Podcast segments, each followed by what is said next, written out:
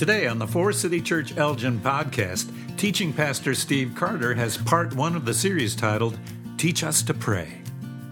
I don't know if any of you come in today with just a, a little bit of walls up. My friend Margaret, she often talks about how often in relationships she has one wall up or one hand up and the other hand like, well, you gotta, you gotta find a way. You gotta climb the wall. You gotta, you gotta find a way. Any of you relate to that? Just like a wall up, and yet you gotta, you gotta somehow figure out the wall. And, and there's something really, really vulnerable when you walk in and just say, I'm gonna try again. I'm gonna try again. Uh, yesterday my house, it was homecoming. Homecoming, yeah. I, I've got a ninth grade boy, and he came up to me a month ago and he said, I think it's time. and I said, What do you mean? It's time for me to put myself out there.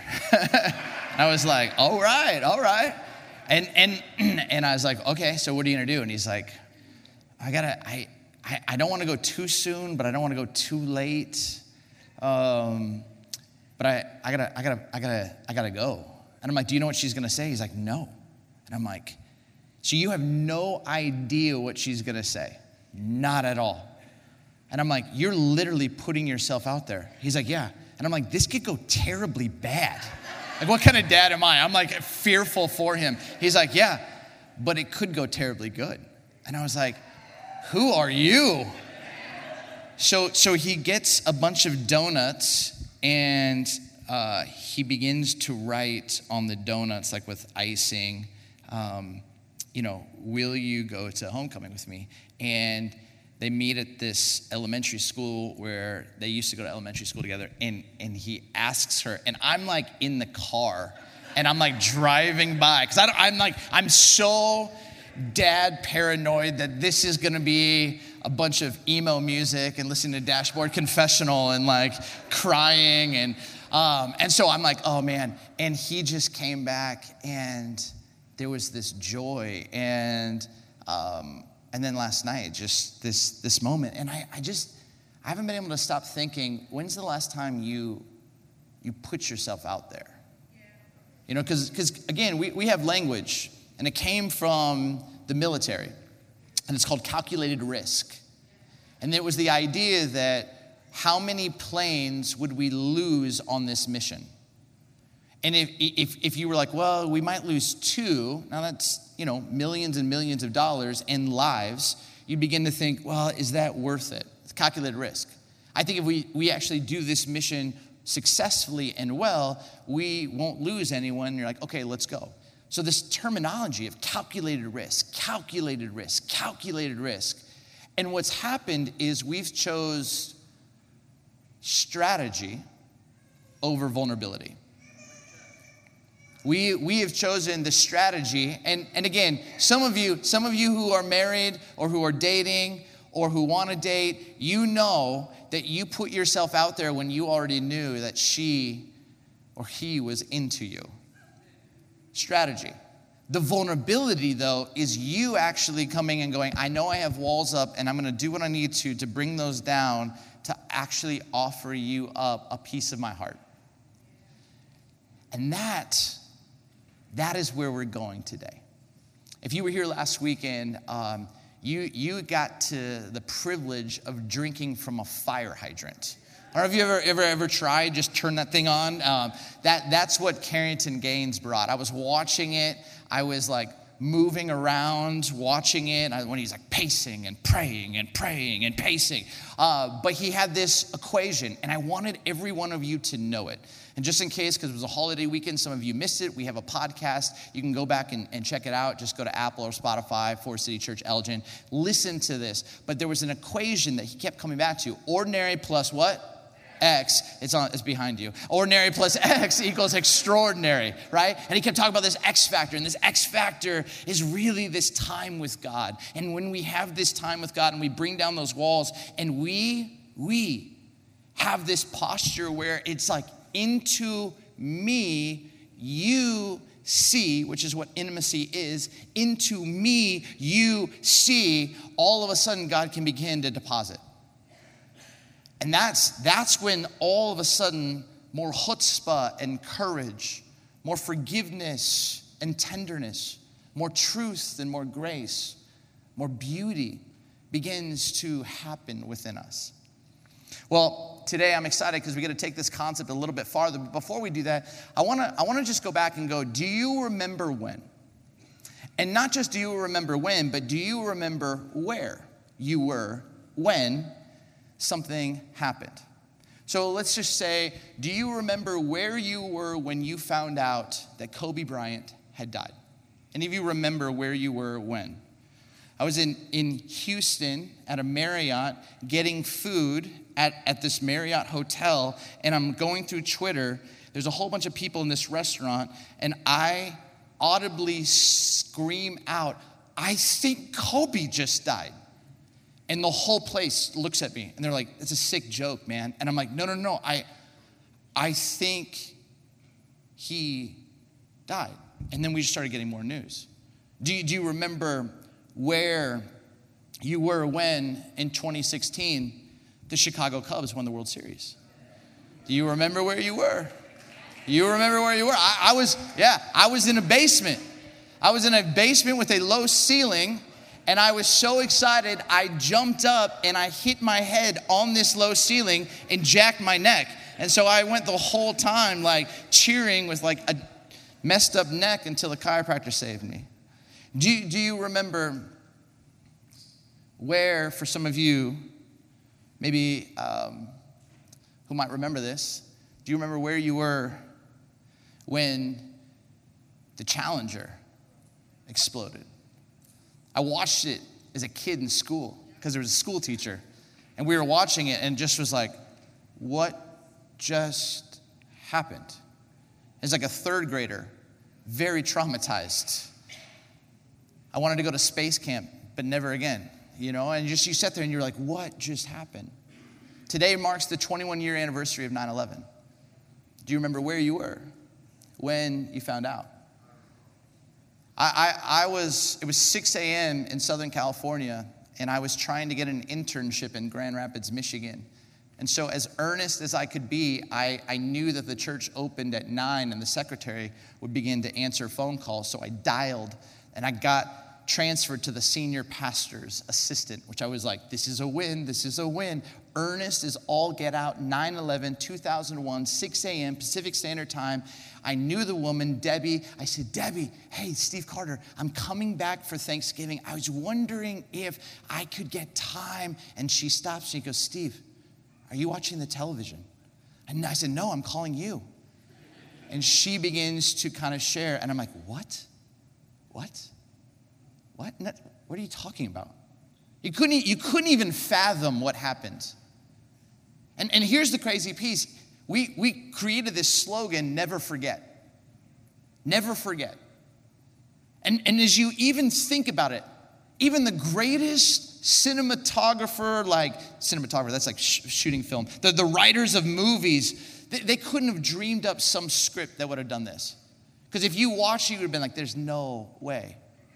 But all of a sudden, we began to back up and we began to recognize that somebody had imagined this happening and actually pulled it off. And my family, my mom's side of the family is all from New York.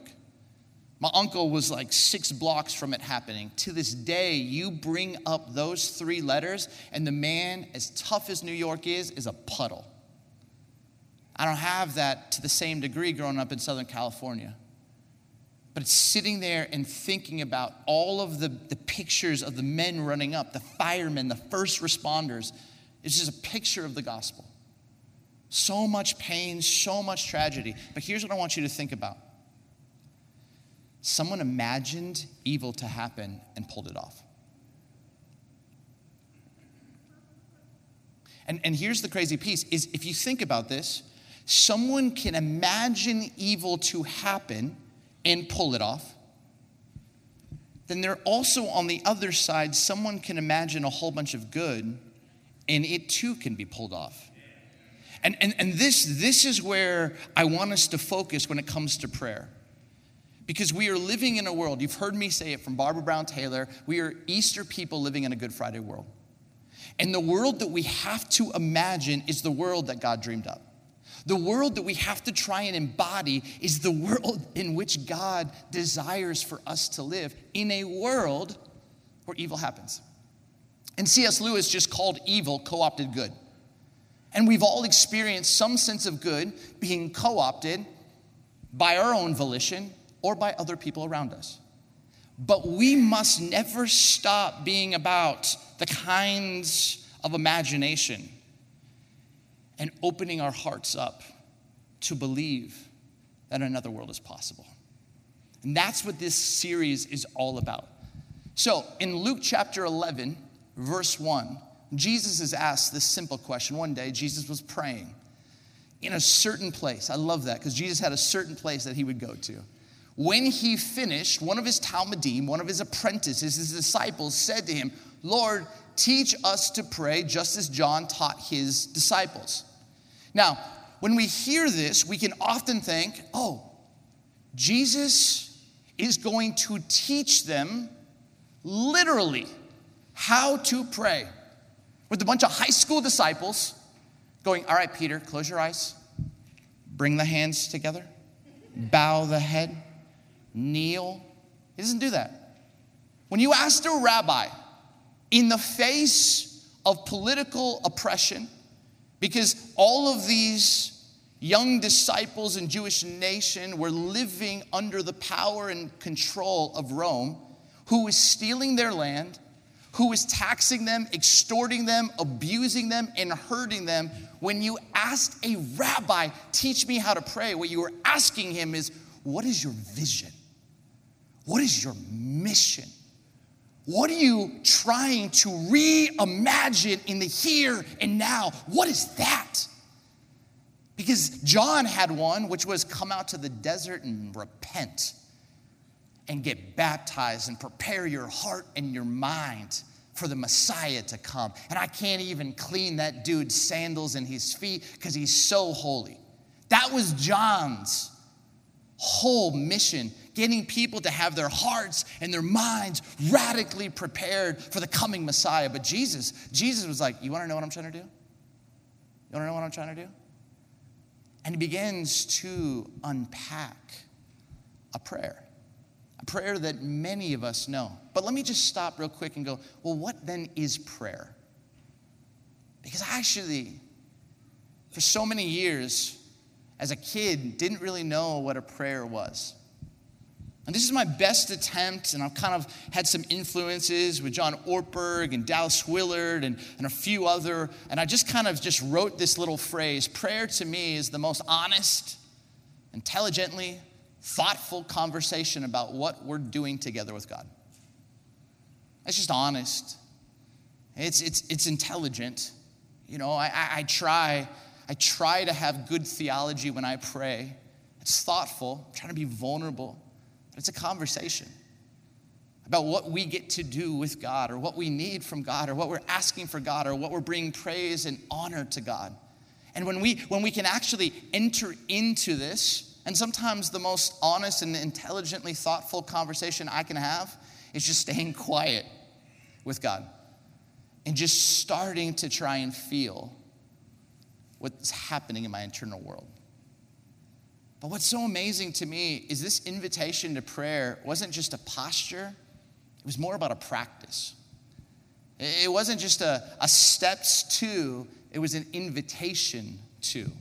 But to understand that, I want to bring you back to a, a, a, set of scriptures right before what we know as the Lord's Prayer. If you have a Bible, turn with me to Matthew chapter 6. Matthew chapter 6. And it says this And when you pray, do not be like the hypocrites. Don't be like the actors.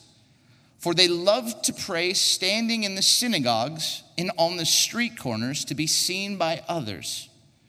Truly, I tell you, they have received their reward in full. And I love this because all throughout the Sermon on the Mount, Jesus will use this phrase the people got what they wanted, they received their reward in full. It wasn't the reward in eternity. They got what they wanted. They wanted to be seen by men. They were seen by men. They wanted to perce- be perceived as holy. They got what they wanted in that moment. But that's not the kingdom vision.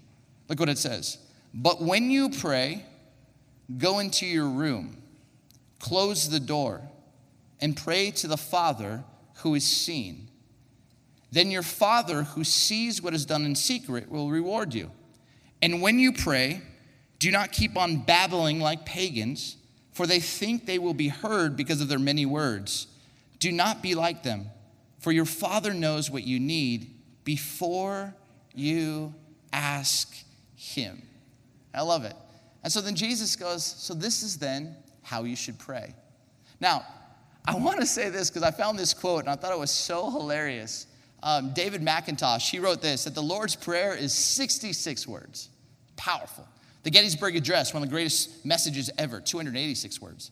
And there are 1,322 words in an amazing document by Thomas Jefferson, the Declaration of Independence. Yet government regulations on the sale of cabbage total 26,911 words. I love that. There's something powerful just in 66 words, what you're about to hear was Jesus' mission, his vision. It's what got him up in the morning, what he longed to see actualized here on earth and what he believes can be embodied in every single one of us. Now, how many of you grew up reciting the Lord's Prayer? Yeah. How many of you still know it by heart? Yeah, that's good. And I think what's amazing is when it comes to formation, spiritual formation, there's this constant movement that's happening between simple truths, struggle, and sacred realities. So, simple truth. Simple truth is God is for me. Simple truth, you'll never be forsaken. Simple truth, God is with us, Emmanuel, right? And then what happens is that truth and your life actually goes through the fire.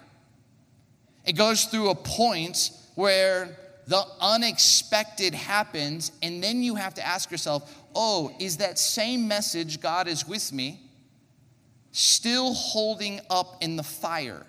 It takes on this movement from a realm of Twitter to like a place of transformation. And when you can discover that truth, that phrase, that word, that verse, that prayer becomes profoundly sacred.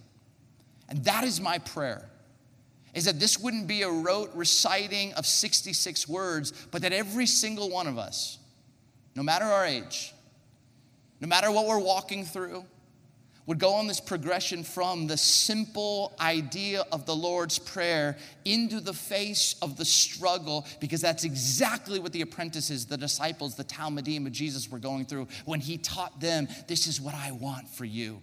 And have us experience some profound moments of experiencing partnering with God in what he's up to in this world from simple truths to sacred transition, transformation. So, back to the text. It says this This is then how you should pray Our Father in heaven, hallowed be your name. Your kingdom come. Your will be done on earth as it is in heaven. Give us today our daily bread and forgive us our debts as we also have forgiven our debtors. And lead us not into temptation, but deliver us from the evil one. Um, this past few days, I've been in Columbus, Ohio. Yeah, if you know me, you know I don't go to Columbus, Ohio. I got the stewardess, the flight attendant, to scream out on the actual plane because she was a Michigan fan. She's like, Go blue! And she got booed. And I was, Yes! Um, I kept walking the streets, actually trying to put into practice what Carrington taught us. Spending 15 minutes centering ourselves, being grounded, listening, praying. And I just kept praying, lead us not in temptation, but deliver us from evil. I just kept, as I walked the streets of Columbus. But I was, I was there for a conference. And at this conference, um, I, I only knew one of the speakers, um, um, Erwin McManus. And so Erwin and a buddy of mine, we, we, we went to go see him, and, and it was great. And, but what I realized was Erwin was the only Christian there. And this was like a, this was a, um, a very like business e meets woo woo meets Sedona, Arizona conference. And I'm sitting there, and most of the sessions, I'm reaching into my pocket and grabbing my little cross cognitive dissonance, cognitive dissonance, cognitive dissonance. And, and, and they, they were using phrases like this man, the universe is for you. The universe is so for you. But Erwin ends up having this moment. And he's, after he speaks and he, he, he does amazing, he gets interviewed.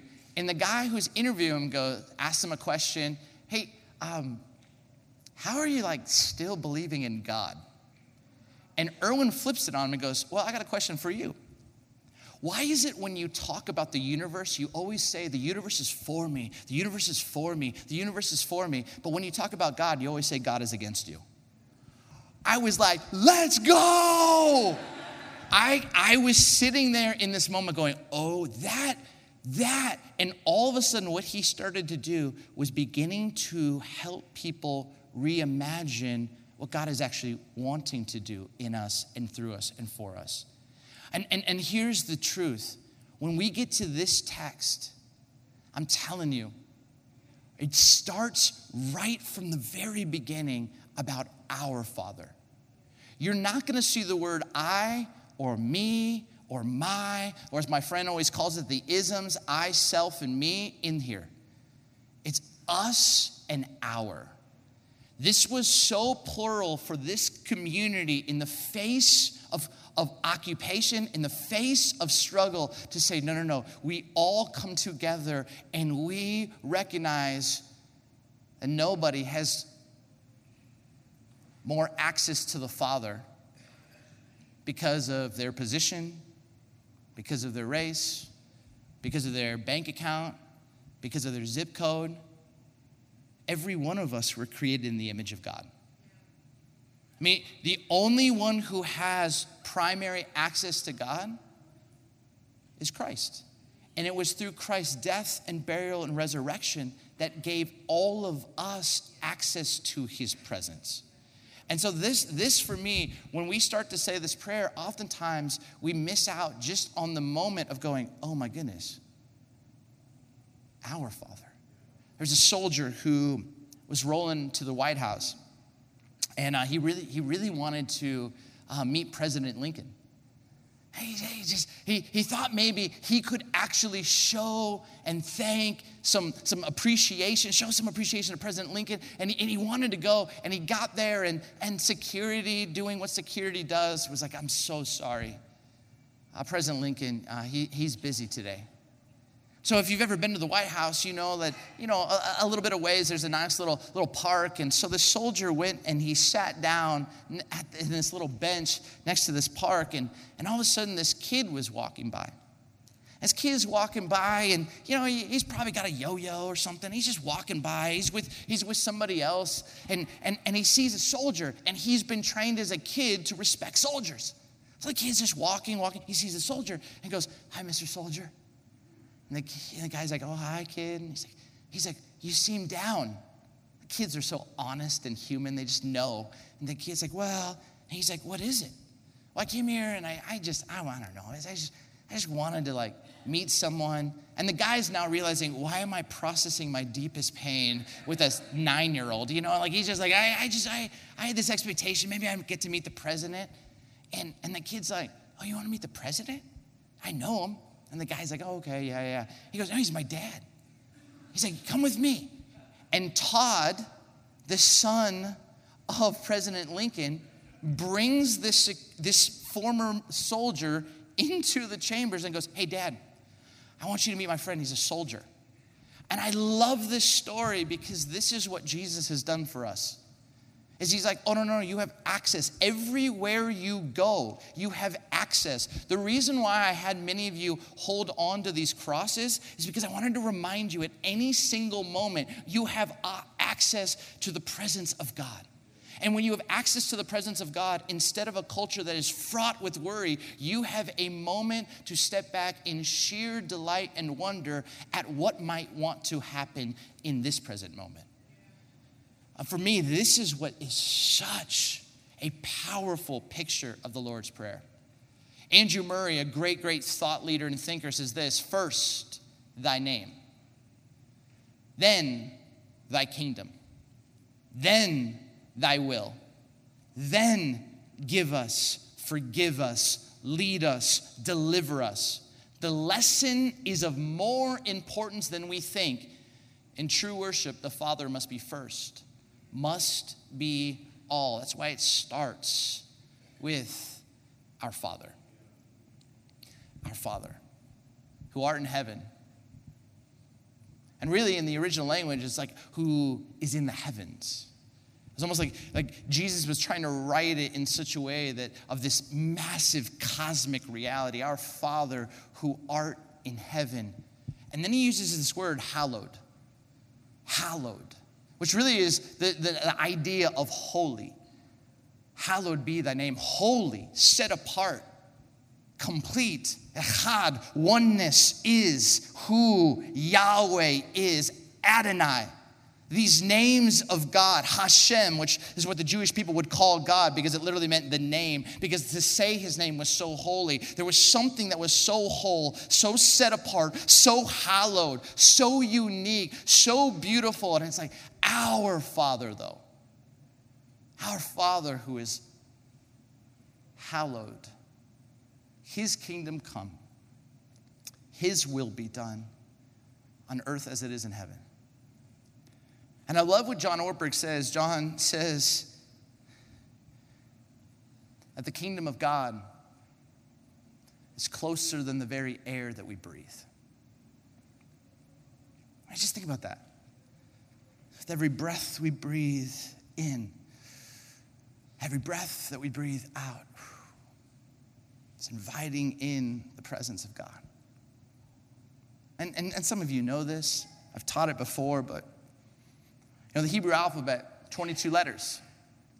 The Hebrew name of God, Yahweh. It's made up of three letters, Yod, He, and Vav, and then He again. We added the vowels lettered later, but those three letters are silent. And really, they're the sound of breathing that rabbis began to decree.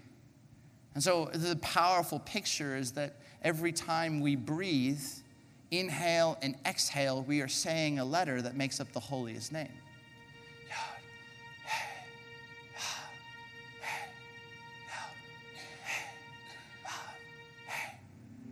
That's why when you read like Psalm 150, it just says that everything that has breath, praise the Lord. Because there's something about every time we breathe, it's a moment to give praise. It's a moment to actually begin to begin to give honor and glory. And, and what's amazing to me, what's amazing to me is you know that when you worship or when you give praise, all you're doing is you're making space for your internal world to appreciate what you think matters. And you know what's amazing about the word appreciate? Have you ever noticed that what you appreciate over time appreciates in value? I've never, I've never been able to understand this, but like when you when you appreciate a relationship, when you appreciate your spouse, when you appreciate your kids, when you appreciate your teacher, when you appreciate a mentor, when you appreciate and you show appreciation and you step into that vulnerability and you allow that vulnerable part of you to bring some honor and gratitude, that appreciates over time. But the same thing's true as when you don't appreciate. It's like my bank account in college just goes to the negative really, really quick. And so the question really becomes then is this if this prayer was what Jesus prayed on the regular, if this prayer was the mission and vision of Jesus, if this prayer was Jesus' invitation and desire for us on how we can live or how we can be human, Why don't we step into it? That's, this is the real question for me. Why is it a struggle for me to step into the invitation of our Father? Art in heaven, hallowed, holy, set apart is your name. Your kingdom come, your will be done here on earth as it is in heaven. Give us today our daily bread. Forgive us our debts as we forgive those who are indebted to us. Lead us not into temptation, but deliver us from evil. For thine is the kingdom, the power, the glory forever and ever. Amen. Why is it? Why is it for me that it's so easy when the beautiful vision or what Jesus is trying to reimagine for me, why is it so easy for me to put it off? And here's my thought I'm not saying this affects any of you, I know it affects me. It's because I've been trained to procrastinate. I've been trained to take the easier route. I've been trained to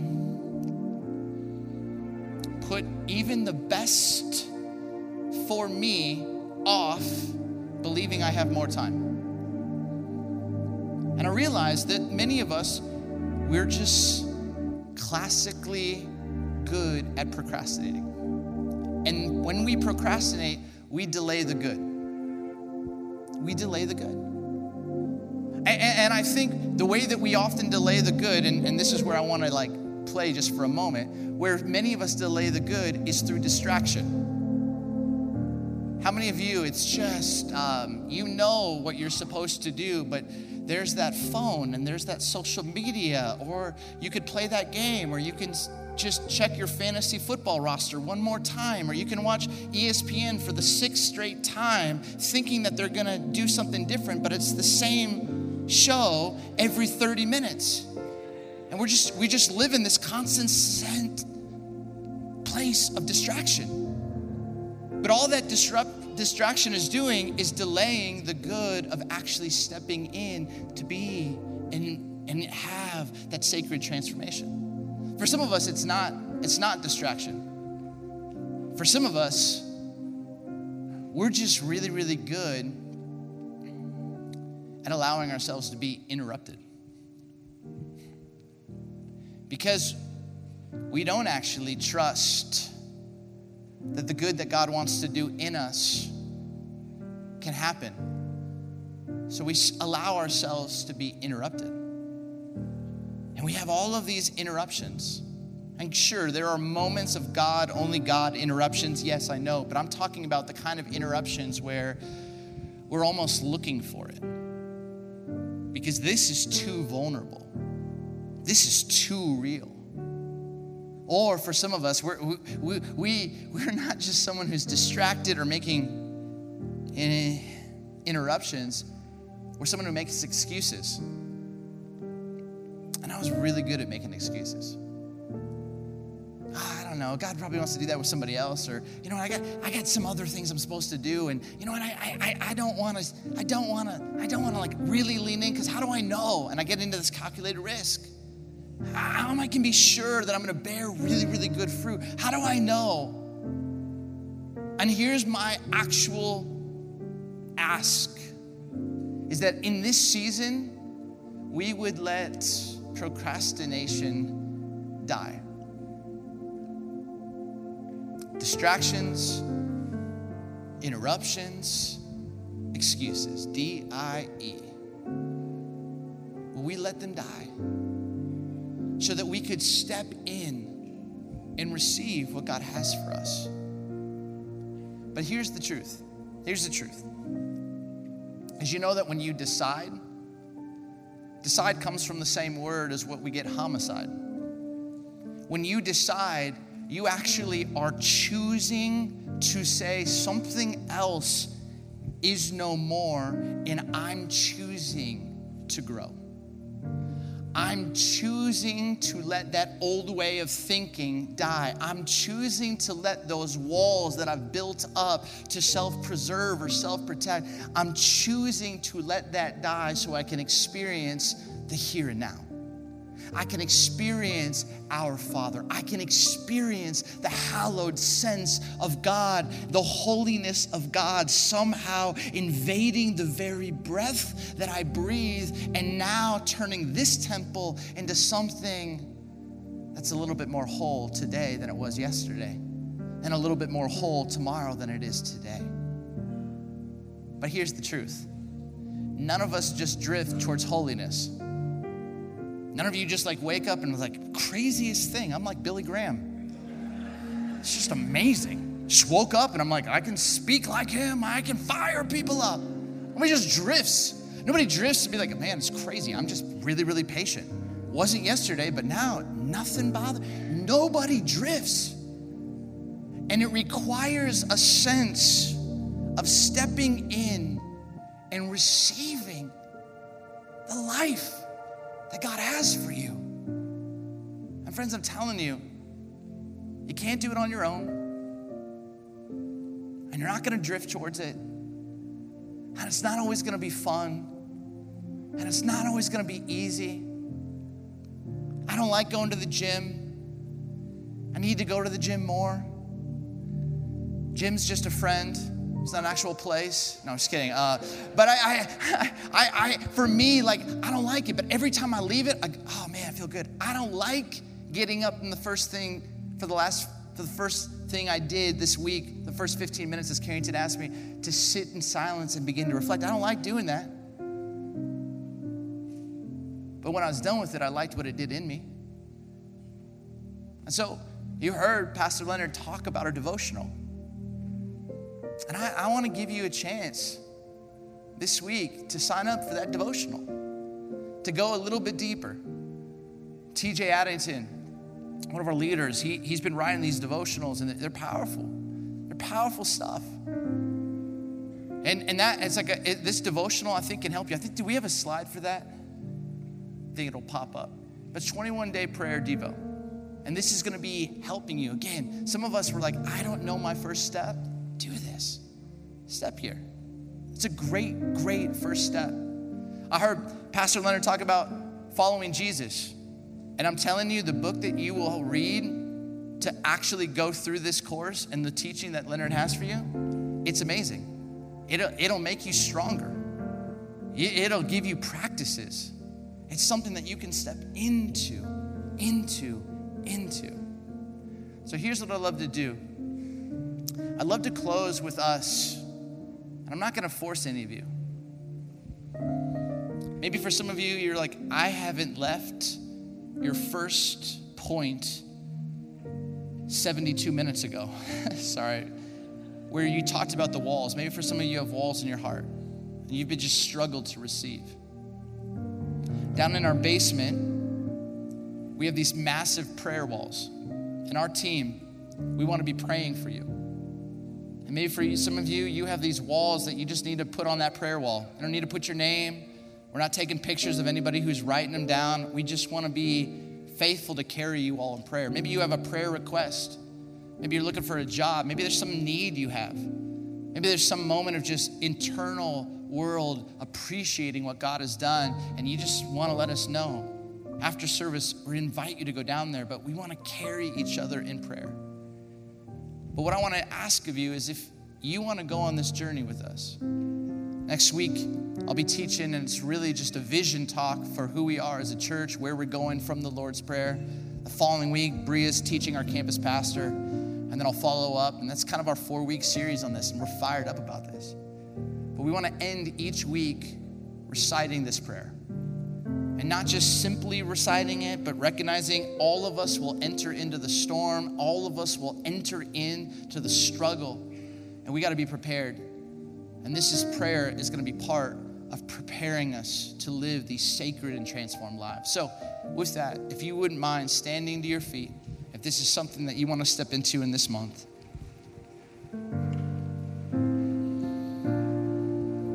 And maybe you just want to put out your hands with a little bit of a blessing to receive, but different, different than just receiving.